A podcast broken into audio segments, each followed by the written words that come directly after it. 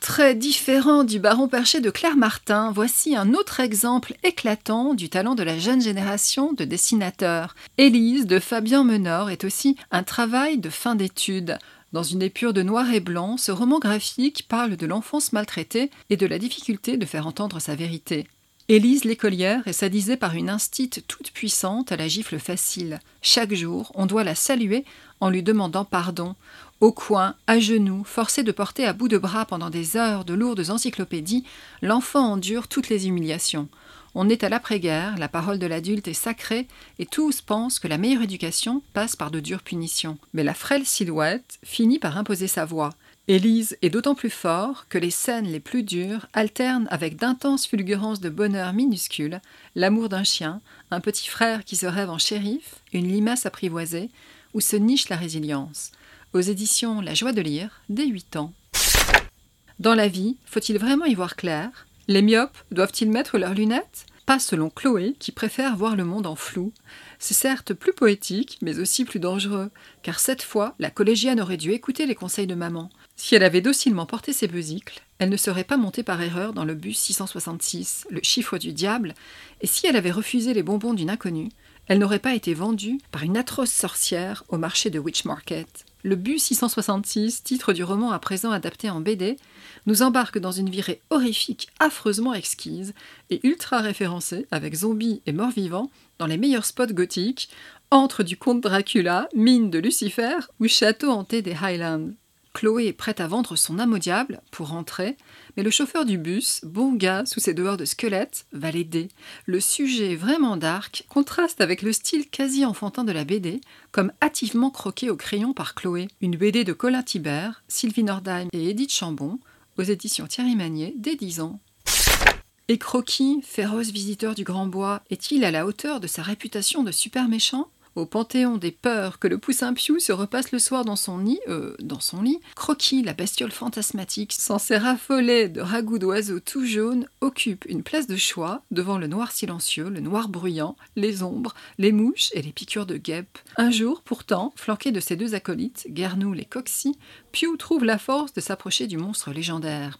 Résultat, vu de près, Croquis est plus proche du chamallow que du prédateur sanguinaire. Et Pius en fait aussitôt un ami. Un carpe diem version kawaii, à fondre de candeur et de bonne humeur. Un album d'Estelle Billon Spagnol aux éditions Grâce et Jeunesse dès 3 ans. Avec beaucoup de réussite, Claire Castillon se glisse dans la peau d'une jeune préado qui découvre les codes du collège. Sa nouvelle meilleure amie, Cléa, franco-japonaise bien plus dessalée, guide ses pas dans ce qu'on doit faire ou pas. Exemple de douze et Dante, impérativement commencer à faire la tête à ses parents régulièrement, s'asseoir près des garçons mais les dédaigner ostensiblement, et surtout, surtout, ne plus jamais jouer dans la cour de récré. Le problème de Guylaine, ce sont ses parents. Ils sont vieux. Jusqu'à présent, les tâches partout sur les mains de sa mère, le bedon et les chaussons de son père, leur Scrabble et leur Quality Street passaient. Mais là, elle se retrouve comme coupée en deux quand elle les compare aux parents des autres. Ils sont tous vaguement mannequins, stylistes culinaires véganes ou bossent dans la musique. Ils jouent à la Wii ou font la une dans leur loft dépouillé à la Marie Kondo. Guylaine réalise que ses parents feraient des grands-parents géniaux, joyeux, gentils et bons vivants, mais des parents vraiment non.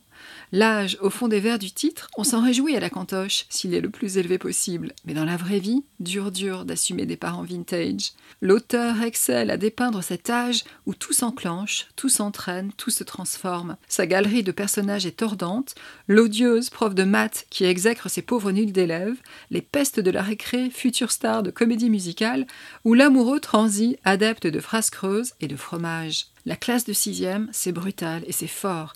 C'est drôle aussi quand on y repense. Aux éditions Gallimard Jeunesse, dès 10 ans. Tout nouveau, tout beau. Retour en Californie, mais très différemment du livre chroniqué par Rémy, avec les chroniques de San Francisco, Dormisted Mopin, adapté en BD. On y découvre par les yeux de Marianne, fraîchement débarquée de son Ohio natal et accueillie à Barbary Lane par l'excentrique Madame Madrigal avec un énorme joint en provenance directe du jardin, un mode de vie incroyablement libéré. Les répliques du Summer of Love avant les ravages du sida, un livre culte, témoin de l'explosion de la contre-culture LGBT. Adaptation d'Isabelle Botian et Sandrine Revel aux éditions Stankis dès 15 ans. Ma pote m'a dit, meuf, démocratiser le classique, c'est une mission inédite. comment une illustratrice totalement néophyte peut-elle toucher du doigt et restituer le mystère de la création musicale, cette révélation, comme l'a présenté lui-même Beethoven, ce gars énervé aux sourcils froncés et à l'air en colère, qui voulait ouvrir la musique viscéralement?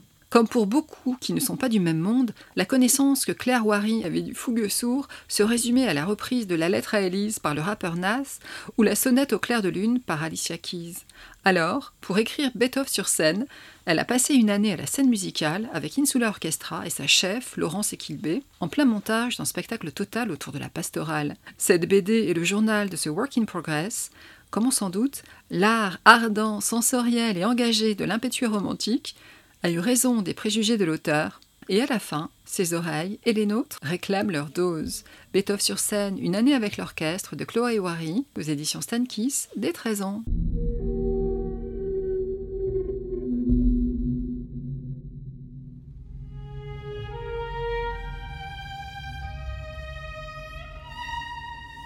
Plus fort que moi. Les mers interdites et les rivages barbares m'ont toujours fasciné.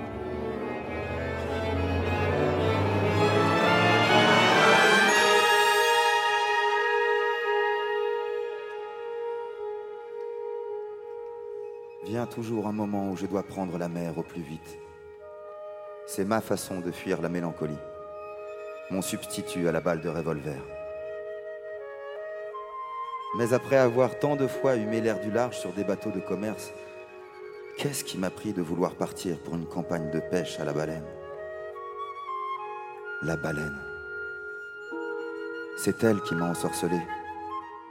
Moby Dick est adapté en concert fiction. Le jeune Ismaël, ancien instituteur, s'engage sur le Pequod du cruel Akab. Le capitaine au visage de crucifié et à la jambe d'ivoire poursuit de sa haine un cachalot blanc, dieu empanaché et scintillant, qui émergea des flots lors d'une chasse précédente pour le mutiler. Aveuglé par l'ubrise de sa soif de vengeance, il mènera l'équipage vers une mort certaine. Les 60 musiciens de l'orchestre de Radio France jouent la musique épique de Fabien Waxman et craint à ce texte dit par sept comédiens où le mystique océan est l'image visible de l'âme bleue. Moby Dick de Herman Melville, adapté par Stéphane Michaka, illustré par Rolian Wells, orchestre de Radio France sous la direction de Deborah Waldman, une coédition Gallimard Jeunesse, France Culture, dès 7 ans.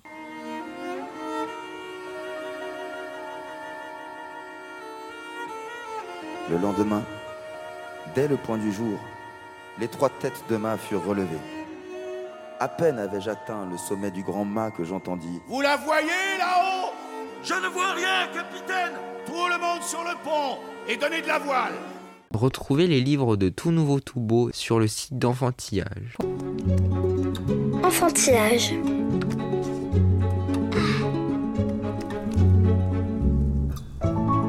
Le rendez-vous des livres pour enfants. Merci de nous avoir écoutés, bonne lecture à toutes et à tous et à la prochaine fois.